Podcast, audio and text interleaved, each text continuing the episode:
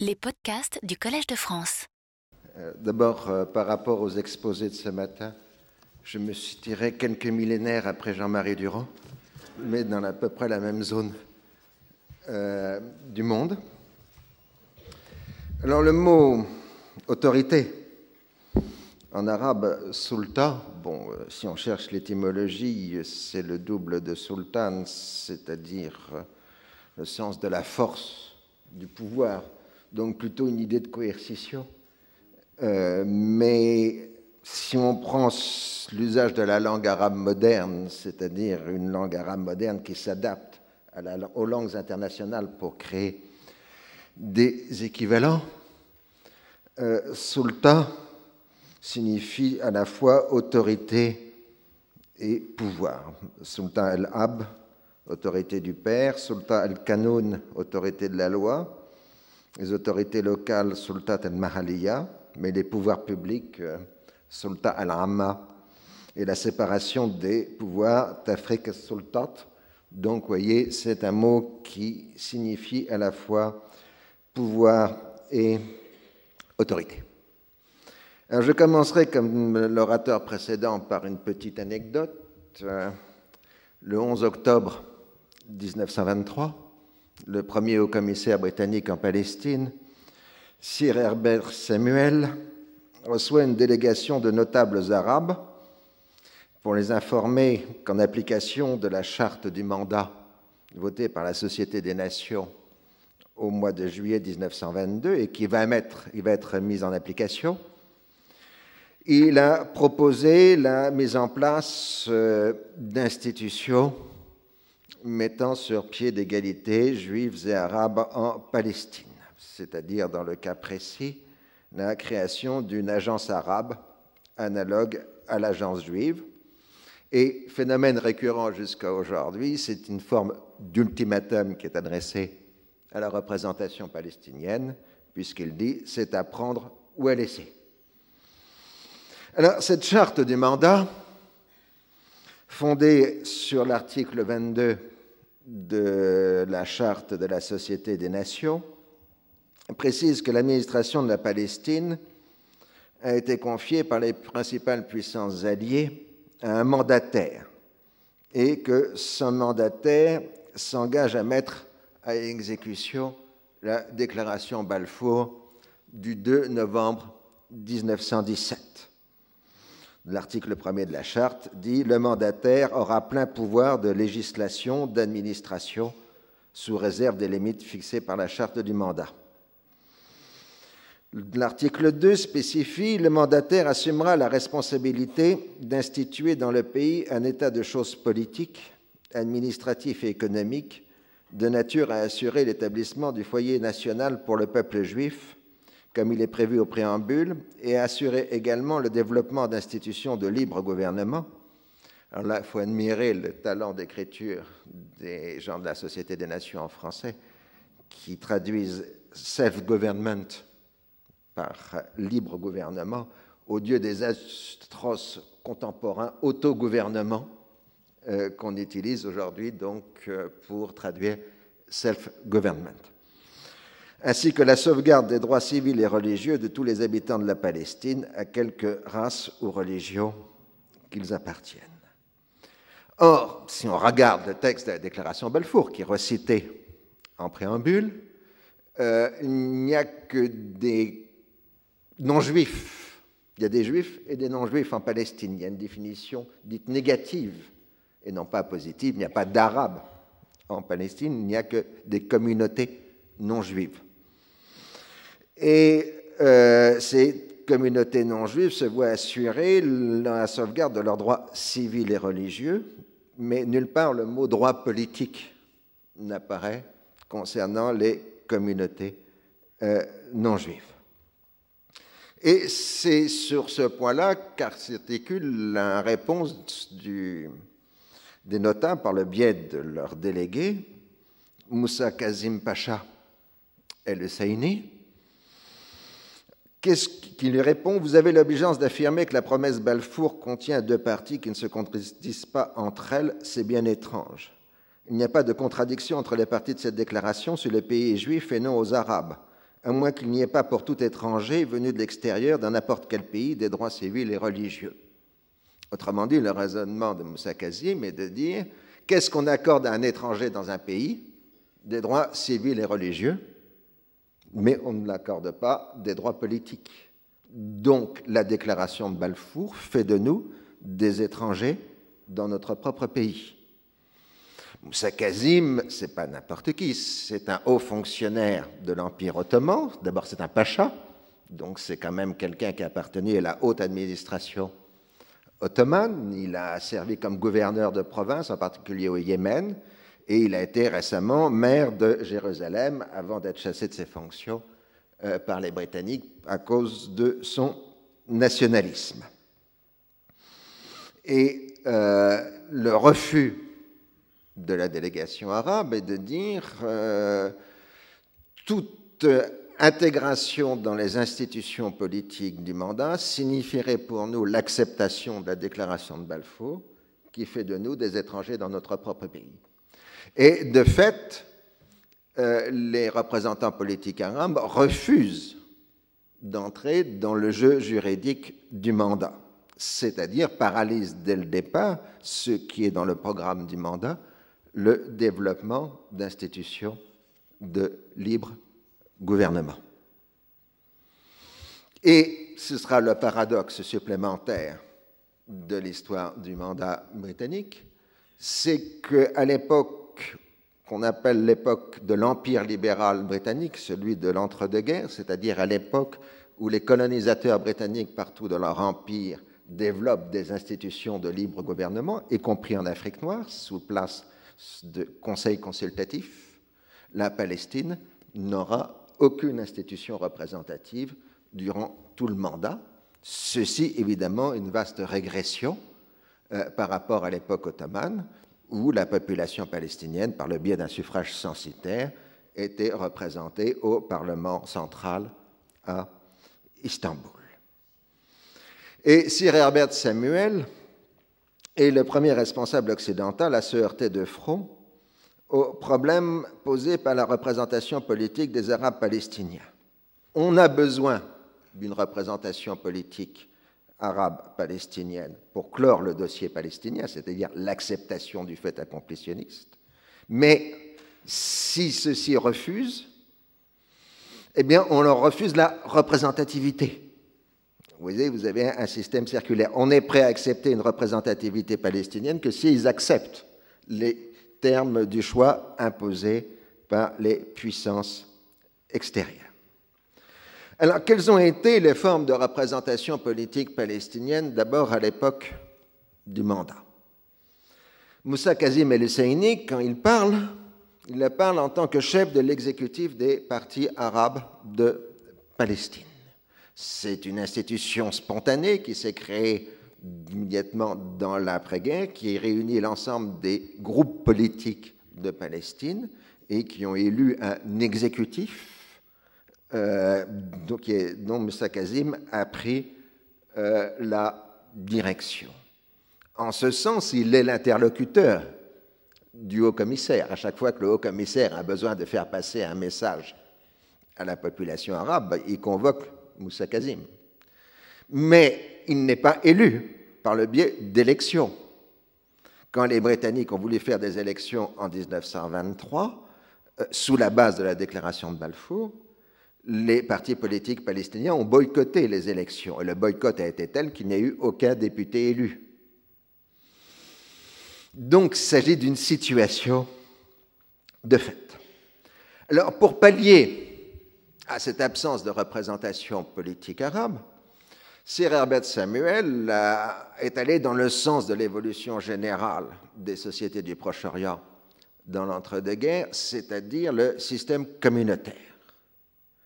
C'est le processus de communautarisation qui consiste à donner aux populations musulmanes du Proche-Orient le même statut qu'avaient les communautés chrétiennes et juives dans l'Empire et ça, c'est un processus qui se développe aussi en Syrie, en Irak, en, au Liban, bien évidemment. Alors, euh, il a construit, donc, il a créé, euh, Sir Herbert Samuel, un conseil islamique suprême, el Majlis Islami el-Ahla, qui sera élu par la population musulmane de Palestine pour gérer spécifiquement les affaires musulmanes. Et il a confié la présidence du Conseil islamique suprême à une personne qui a été désignée comme grand mufti de Jérusalem, ce qui est un néologisme, Haj Amin el-Husseini, un cousin de Moussa Kazim Pacha el-Husseini. Alors, euh, el-Husseini, qui est un jeune homme encore à l'époque, va se comporter comme un ethnarque ottoman. Si vous voulez avoir un peu un équivalent contemporain, ce serait Monseigneur Makarios à Chypre. Euh, le grand mufti de Palestine, c'est l'équivalent d'un patriarche de communauté chrétienne. Personnage religieux, mais aussi personnage politique. Et en même temps, euh, les élections pour le Conseil islamique suprême euh, vont diviser les forces politiques palestiniennes en deux tendances. Les majoritaires, ceux qui soutiennent le Séni, qu'on va appeler les gens du Conseil, les conseillites, el majlisiyin, et les opposants, el mu'aridin, les opposants, les opposants qui vont se recruter dans l'autre faction des grandes familles de Jérusalem, dirigée par la famille euh, Nashashibi. Alors, euh, durant toute la période du mandat, enfin jusqu'à 1937, Benjamin va ruser avec les Britanniques, à la fois en étant le collaborateur et périodiquement l'adversaire, exactement comme un ethnarque le faisait à l'époque ottomane par rapport aux différents pouvoirs centraux.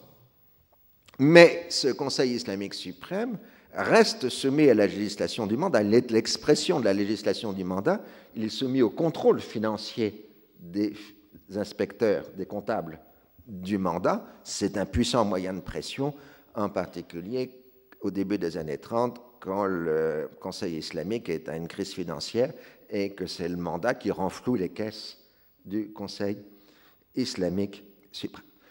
Alors on peut être très négatif pour cette période, mais on doit penser que cette classe politique du mandat va réussir quelque chose qui n'était pas prévu au départ, c'est d'unifier la Palestine comme champ politique et instaurer la suprématie de Jérusalem sur les autres villes de Palestine, sur Naplouse, sur Hébron, sur Rafah, sur Haïfa. Ce n'était pas évident, mais le fait que le combat factionnel entre Husseini et Nashashibi soit un combat factionnel de grandes familles de Jérusalem entraîne le reste de la Palestine à se joindre à l'une ou à l'autre des coalitions et donc à créer Jérusalem comme symbole de l'autorité palestinienne, enfin d'imposer l'autorité de Jérusalem sur l'espace euh, du mandat. Ceci évidemment facilité parce que Jérusalem est aussi la capitale administrative du mandat, mais c'est un mandat britannique et pas palestinien.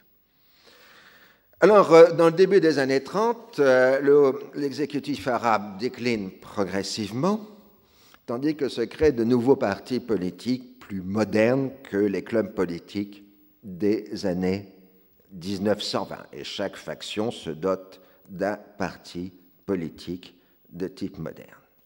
En même temps, l'avènement d'Hitler au pouvoir, l'augmentation considérable de l'immigration juive provoque une montée des tensions et le haut-commissaire britannique de l'époque, Sir Arthur Waucop, euh, essaye de compenser en proposant de nouveau la création d'institutions représentatives en Palestine. Et cette fois, les partis politiques arabes sont d'accord. Et donc, euh, le haut-commissaire fait la demande à Londres.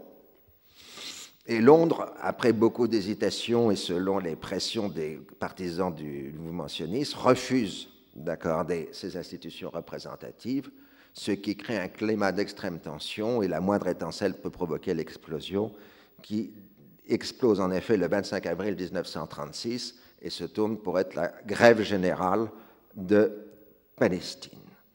À ce moment-là, les partis politiques arabes se réunissent et créent une nouvelle institution qui est le Haut Comité arabe, sous la présidence d'Ajamin el-Saini, mais qui réunit l'ensemble des partis politiques arabes. Et à l'époque, ce sont les Nashashibi qui font surenchère par rapport aux Husseini euh, sur euh, la radicalisation euh, politique.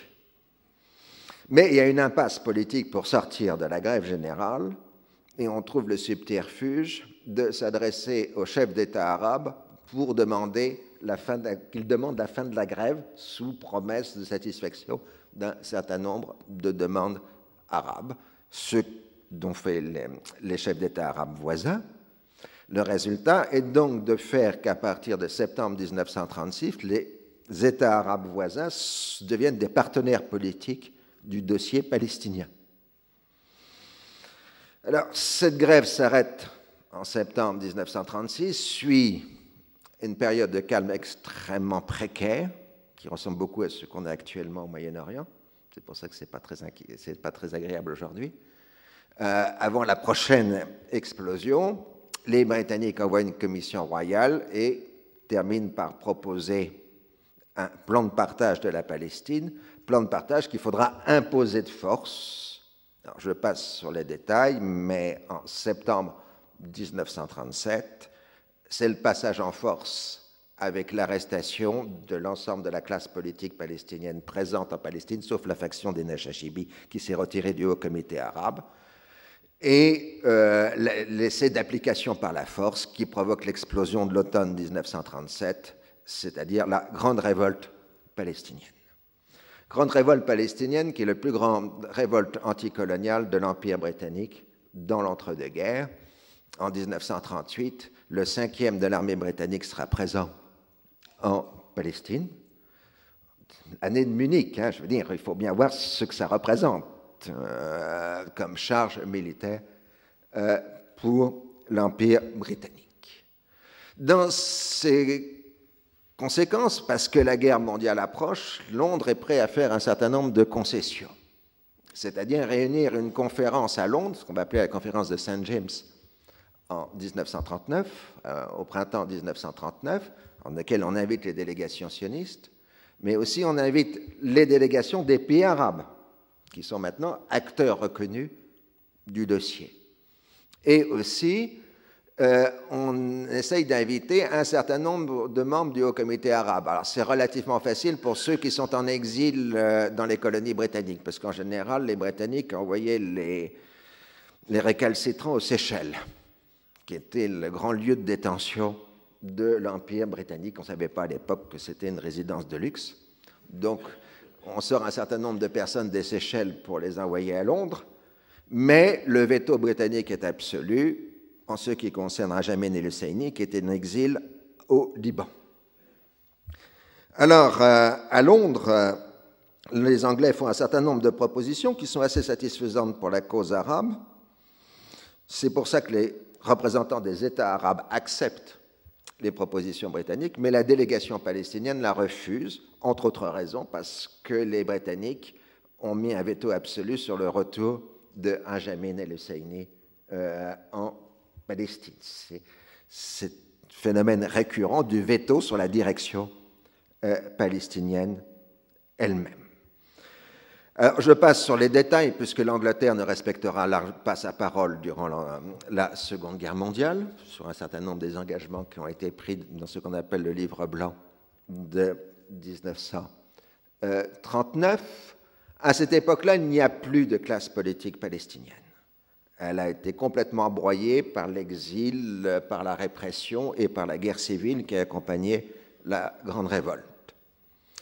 Ce qui fait qu'en 1945, quand la Ligue des États arabes est créée à Alexandrie, ce qu'on appelle le protocole d'Alexandrie, on pose la question de la représentation de la Palestine. Et on admet que la Palestine ne peut pas être un État membre au départ de la Ligue des États arabes, mais qu'elle sera représentée au Conseil de la Ligue arabe par une personnalité choisie par le Conseil de la Ligue arabe. C'est-à-dire, ce n'est pas les Palestiniens qui désignent leurs représentants, c'est la Ligue arabe qui choisit le représentant de la Palestine. Comme les négociations reprennent en 1946, la Ligue arabe recrée un haut comité arabe. Cette fois-ci, ce n'est plus une initiative palestinienne, c'est une initiative de la Ligue des États arabes euh, qui recrée en Palestine un haut comité arabe. Du coup, ce haut comité arabe, ce qu'on peut appeler le second haut comité, est en fait une émanation euh, de la Ligue des États arabes, mais non pas une structure membre de la Ligue des États arabes. Alors, le représentant de la Palestine à la Ligue arabe est admis à participer à toutes les délibérations des organes de la Ligue, mais n'a pas de droit de vote, à l'exception des votes concernant directement la Palestine. Alors, je passe sur les détails à la conférence de Londres de 1946. Le Haut Comité arabe n'est pas représenté, il n'y a que les États arabes. En revanche, à la seconde conférence de Londres de janvier 1947, le Haut Comité arabe est représenté. Mais ça ne donne rien et donc euh, les Britanniques retransmettent le dossier à l'ONU puisque l'ONU est l'héritière juridique de la Société des Nations. En 1947, le Haut Comité arabe refuse de coopérer avec la commission spéciale de l'ONU, qui n'entend que les représentants arabes et sionistes. Ensuite, c'est la proposition du second plan de partage voté le 29 novembre 1947. Dans les débats suivants à l'ONU, le Haut Comité arabe est régulièrement écouté, enfin écouté, représenté à l'ONU pour donner son avis sur les discussions concernant la Palestine. Alors, euh, ce haut comité arabe euh, va décliner avec la guerre de Palestine euh, lui-même, et dans la mesure même, après le 15 mai 48, les troupes arabes qui prennent possession de ce qui reste de la Palestine arabe démilitarisent les Palestiniens, les désarment à faire à mesure qu'Égyptiens, Syriens ou Jordaniens progressent en Palestine.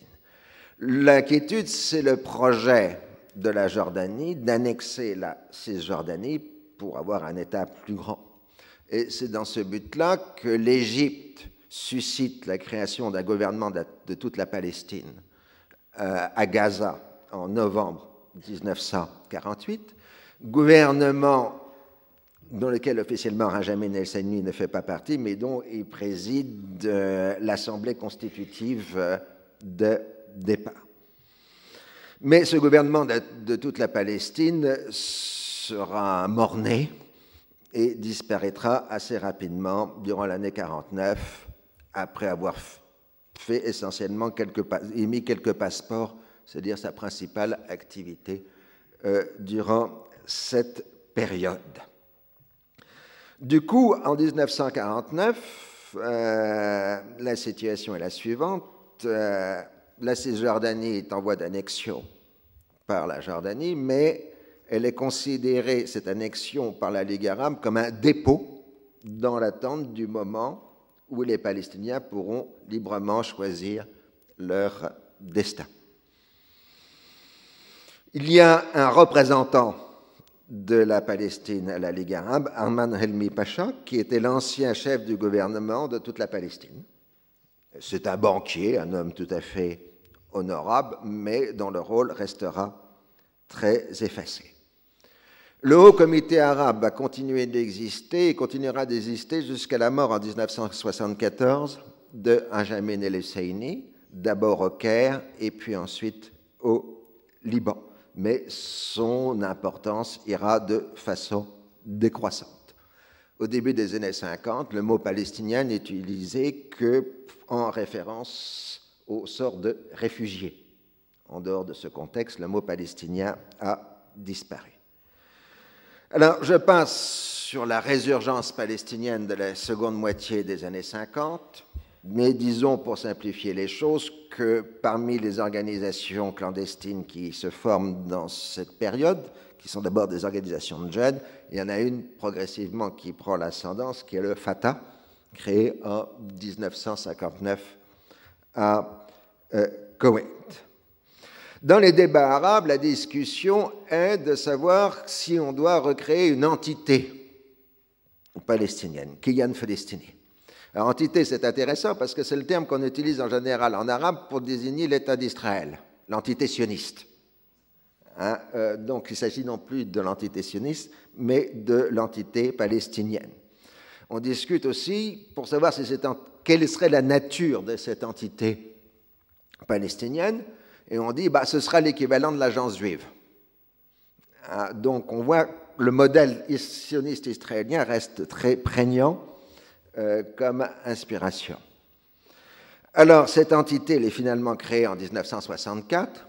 C'est l'Organisation de libération de la Palestine, qui a une double mission, libérer la Palestine et défendre les intérêts des Palestiniens dans les pays arabes. C'est ceux qui avaient oublié les pays arabes, c'est la seconde mission, qui est la défense des intérêts des gens de la diaspora. Alors, c'est une institution créée par la Ligue arabe et considérée comme émanant de la Ligue arabe. Et donc, si elle commence à ruer dans les brancards, à ce moment-là, on lui dit, mais tu n'as pas le droit, euh, tu n'es qu'un organe euh, de la Ligue euh, des États arabes. Alors, je passe sur les détails 1967, guerre des six jours, montée des organisations de, lutte armée qu'on appelle aussi la résistance palestinienne, qui prennent le contrôle de l'OLP euh, en janvier 1969. Yasser Arafat cumulant les deux casquettes d'à la fois chef du FAT et président de l'OLP. Alors, à l'époque, l'OLP a un programme radical, libération de la Palestine et quasiment expulsion de 90% des Juifs euh, de Palestine. Alors que le Fatah, lui, développe dès 1968-69 un autre programme qui est le programme de l'État démocratique où résideraient Juifs et Arabes. On l'appelle parfois laïque, mais le terme laïque n'apparaît pas nécessairement dans tous les textes euh, du Fatah. Surtout, la guerre de 67 pose une contradiction mortelle pour les intérêts, c'est que la politique des États arabes, c'est liquider les séquelles de l'agression, ce qui veut dire en clair retrouver les territoires occupés, tandis que la politique de l'OLP, c'est libérer la Palestine, ce qui n'est pas du tout la même chose. Et cette contradiction, elle se marque lors de l'adoption de la résolution 242, et surtout quand cette résolution peut paraître à un moment précis euh, être euh, résolue, enfin passée, c'est-à-dire l'été 1970, le plan Rogers, ce qui conduit à Septembre Noir, où les organisations de la résistance sortent de façon armée à l'armée jordanienne. La raison profonde, c'est que la résistance s'oppose à l'application du plan Rogers, parce que c'est pour elle la liquidation de la cause euh, palestinienne. 1973 pose un autre problème, parce que de nouveau, après la guerre d'octobre, le processus de paix est relancé. Et pour les gens de la résistance, la question est de savoir euh, comment euh, intégrer la cause palestinienne à des projets politiques qui ne soient pas justement un une reconquête de la Cisjordanie par la Jordanie. Et c'est dans ce contexte, en décembre 1973, euh, que Naïef Awatme, qui dirige une organisation relativement marginale, propose la constitution d'une autorité nationale palestinienne indépendante et Bilwet, c'est-à-dire euh, émergente des Palestiniens eux-mêmes et non pas de l'extérieur, sur toute partie de la Palestine libérée. Il s'agit de lutter contre le complot impérialiste, euh, de créer une solution politique palestinienne sans les Palestiniens. Et euh, dans le discours de Nayef Awatme, il dit que cette autorité indépendante palestinienne serait la base pour la révolution, dans laquelle la révolution, Al-Qaïda, la base, euh, dans laquelle la révolution palestinienne pourrait lutter contre l'impérialisme, le sionisme et la réaction selon le vocabulaire arabe de l'époque. La suggestion d'une autorité palestinienne, al-Sultan al-Palestinien, est reprise dans les débats de 1974 et en fait, Yasser Arafat va faire un marchandage avec les États arabes.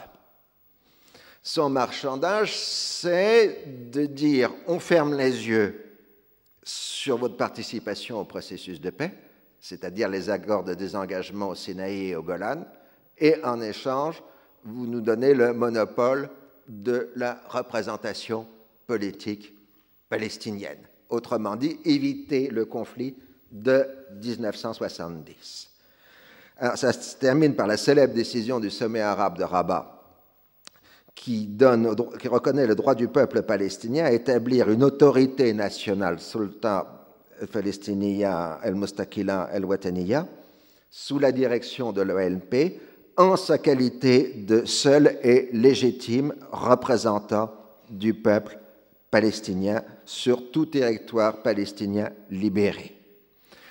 Alors, cette Sultan Palestiniya de 1974 est quelque chose de très ambigu. Car d'un côté, elle renvoie au projet de 1969 de l'État démocratique concernant toute la Palestine.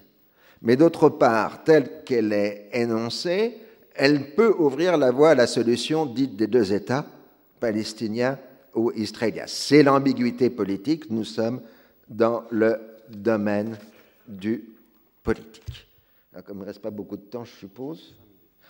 Euh, donc, euh, cette référence maintenant à al-Sultan al-Palestinien, à l'autorité euh, palestinienne, va être au cœur de toutes les négociations successives. En particulier, la négociation de Camp David. À Camp David, qui crée l'accord cadre qui va conduire au traité de Washington de 1979, on décide, on projette plus exactement, la création d'une autorité palestinienne autonome euh, sur les territoires occupés. Le texte de l'accord cadre dit précisément l'Égypte, Israël et la Jordanie devront s'entendre sur les modalités d'établissement d'une autorité autonome élue sur la rive occidentale du Jourdain, c'est-à-dire la Cisjordanie, et à la bande de Gaza. Les délégations égyptiennes et jordaniennes pourront comprendre des Palestiniens de la Cisjordanie et de Gaza ou d'autres Palestiniens comme il en sera mutuellement convenu. Autrement dit, si on décode la langue de bois diplomatique, il y a droit de veto israélien, jordanien ou égyptien sur la représentation palestinienne dans la négociation. Ensuite, euh, l'autorité palestinienne sera une autorité transitoire de cinq ans avant un règlement final. Alors, ce projet est totalement rejeté par l'OLP, cette autorité autonome, euh, par euh, les représentants politiques des territoires concernés qui disent euh, les accords de Camp David ont mis à nu le complot fomenté contre notre, notre peuple en tant que peuple arabe de Palestine. Ils ignorent nos droits à l'autodétermination sur notre territoire et l'établissement d'un État indépendant sous la direction de l'OLP. Et il ne prend pas en compte la diaspora. Du côté israélien, l'autorité autonome est considérée comme une, autonomie de personne et non une autonomie de territoire. En gros, on va élargir un certain nombre de compétences qu'on pourrait appeler municipales sur l'éducation, sur la santé, etc., euh, qui seraient enlevées à l'autorité militaire israélienne qui gouverne les territoires et transmises à une autorité autonome. Mais cette autorité autonome n'a pas de droits territoriaux sur les ressources naturelles, ni de droits de définir euh, son propre avenir.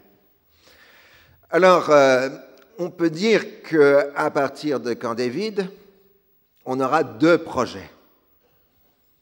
Soit l'autorité nationale au sens où l'OLP l'entend, soit l'autorité autonome au sens où elle est définie euh, par les accords de Camp David l'étape suivante, c'est le plan Reagan euh, de septembre 1982 qui modifie la terminologie de, le, de Camp David, puisqu'il remplace le terme autorité autonome palestinienne par autorité palestinienne auto-gestionnaire en français, ce qui était atroce, c'est-à-dire self-governing. C'est une autorité d'autogouvernement qui est énoncée euh, dans le plan Reagan.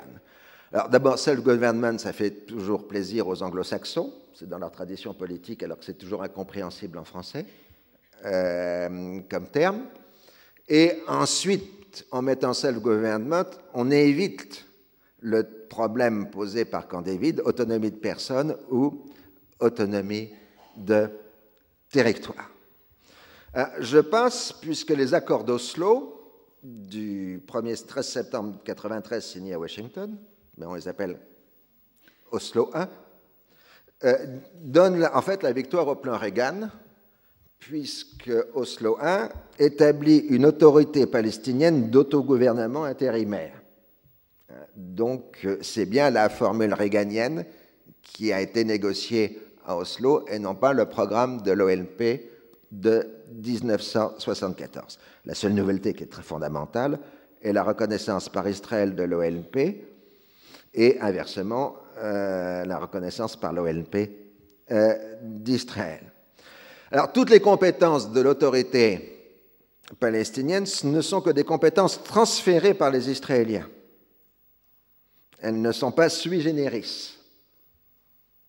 Et d'autre part, euh, l'autorité palestinienne n'a pas de représentation politique extérieure, c'est l'OLP qui est chargé de la représentation politique extérieure de l'autorité palestinienne. D'où tout un conflit sémantique qu'on va retrouver dans l'accord de 95 dit Oslo II, parce qu'en anglais, ces textes ont été négociés en anglais, et la question est de savoir si Yasser Arafat est chairman ou president de l'autorité palestinienne. Pour les Américains et pour les Israéliens, il n'est que chairman, un chef de débat en quelque sorte, mais pas president. Du coup, Oslo II va appeler le président de l'autorité palestinienne Al-Raïs, le terme arabe. Seul mot arabe apparaissant dans un texte anglais. Euh, pour éviter. je vous rassure tout de suite, il n'y a que le mois dernier qu'Israël a reconnu la qualité de président et non de chairman à Abu Mazen, ce qui est un grand pas en avant. Euh, pour Abu Mazen, certainement. Euh, alors ensuite, on va aussi discuter sur le terme anglais people. Signifie-t-il dans l'accord Oslo 1 et 2 le peuple palestinien ou les gens palestiniens? Débat qui n'est pas encore tranché euh, du moins pour un certain nombre euh, des acteurs politiques. Alors, le doublet autorité palestinienne OLP n'a aucune importance tant qu'Yasser Arafat est là. Parce qu'il est les deux. Il cumule la présidence du FAT, de l'OLP et de l'autorité palestinienne et il change de casquette de façon constante. En revanche, quand les Occidentaux, avec les Israéliens, organisent un véritable coup d'État pour créer un Premier ministre de l'autorité palestinienne, pour enlever à Arafat ses pouvoirs, ils ne l'enlèvent pas ses pouvoirs de l'OLP, d'où une contradiction occidentale qui fait qu'à l'époque où Abou Mazen est Premier ministre, on essaye de négocier avec Abou Mazen une solution pacifique en tant que Premier ministre de l'autorité palestinienne qui n'a aucune compétence pour le faire, puisque c'est la compétence de l'OLP. Euh, tandis que Arafat, est toujours l'homme qui a la compétence pour signer, puisque Oslo 1 et 2 ont été signés par l'OLP et non pas par l'autorité euh, palestinienne. Alors, même chose après la mort d'Arafat, où euh, on s'est aperçu que finalement le poste de Premier ministre palestinien était bien gênant à partir du moment où euh, c'était le Hamas qui occupait. Et on dit la fonction. Donc on a dit, mais à ce moment-là, l'autorité palestinienne euh, ne peut pas être confiée au Hamas puisqu'elle n'est que transférée par Oslo 1 et 2. Du coup, la seule négociateur possible, c'est l'OLP. Et on renvoie donc sur Abou Mazen, non pas seulement comme président de l'autorité palestinienne, mais comme euh, représentant euh, de l'OLP, c'est la situation actuelle. Donc, vous voyez, ce terme d'autorité, je ne sais pas comment l'intégrer dans notre débat général sur l'autorité. Euh, la question est finalement pour les Palestiniens de savoir euh, quelle autorité les Palestiniens peuvent avoir, c'est-à-dire émanant d'eux-mêmes et non pas désignés par des puissances extérieures, que ce soit la Ligue des États arabes, le mandat britannique ou euh, les accords d'Oslo. Et il faut qu'il y ait quelqu'un qui ait autorité, j'ai fini là, qu'il faut quelqu'un qui ait autorité pour signer et autorité pour faire respecter la signature, ce qui est aussi le problème d'aujourd'hui. Voilà.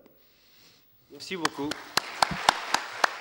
Retrouvez tous les podcasts du Collège de France sur www.collège-de-france.fr.